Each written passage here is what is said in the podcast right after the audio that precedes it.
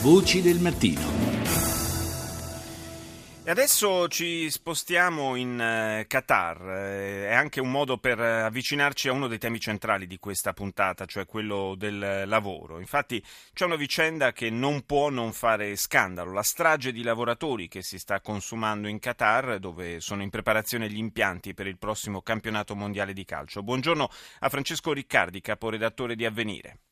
Grazie, buongiorno a voi. Dicevo, una, eh, una, strage silenziosa che dovrebbe certamente fare più scandalo di quanto, di quanto, non faccia. Se ne parla molto poco, ma lì il bilancio è veramente eh, quasi da, da, da, guerra, insomma, più che da, che da lavori per la preparazione di un evento sportivo.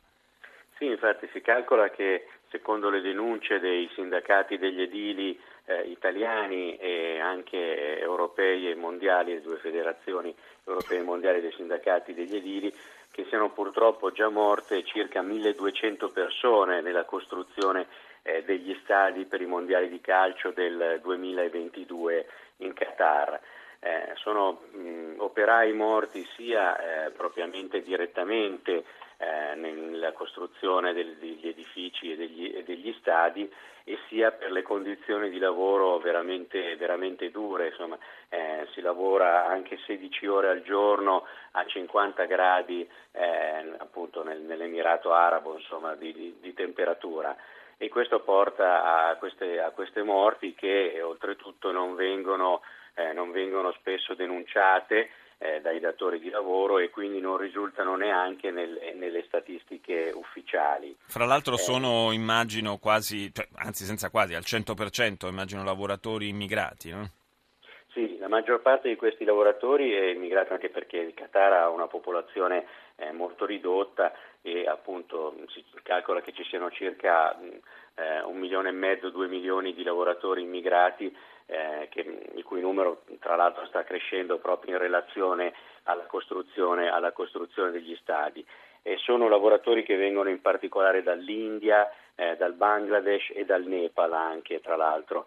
E sono lavoratori che mh, dire, in qualche modo vivono una condizione di quasi schiavitù e in particolare è sotto accusa questo sistema che si chiama della kafala, che è in legame di affido attraverso il quale gli imprenditori dell'Emirato Arabo legano alle imprese i lavoratori eh, che sono così in qualche modo costretti a condizioni di lavoro appunto molto dure, come dicevo, intorno alle, alle, alle 12-16 ore eh, di lavoro al giorno e non possono lasciare il datore di lavoro senza il suo consenso. Quindi una volta che si sono legati con questo sistema della CAFAL, appunto una, una sorta di, di, di affido, al, al datore di lavoro eh, senza il suo consenso non possono ottenere il visto di uscita dal paese mm. e quindi in sostanza non hanno alcun potere contrattuale una volta che si sono legati a, a, al datore di lavoro.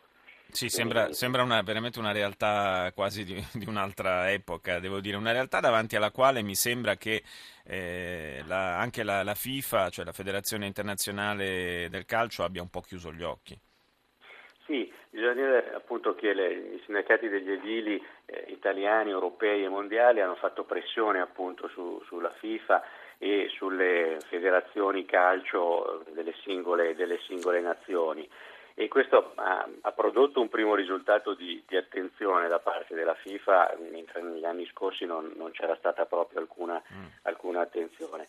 E questo ha portato anche con l'aiuto di organizzazioni, di ONG, eh, come per esempio Amnesty International, ha eh, qualche primo risultato nel senso che sono, è stato quantomeno portato alla luce, alla luce questo problema.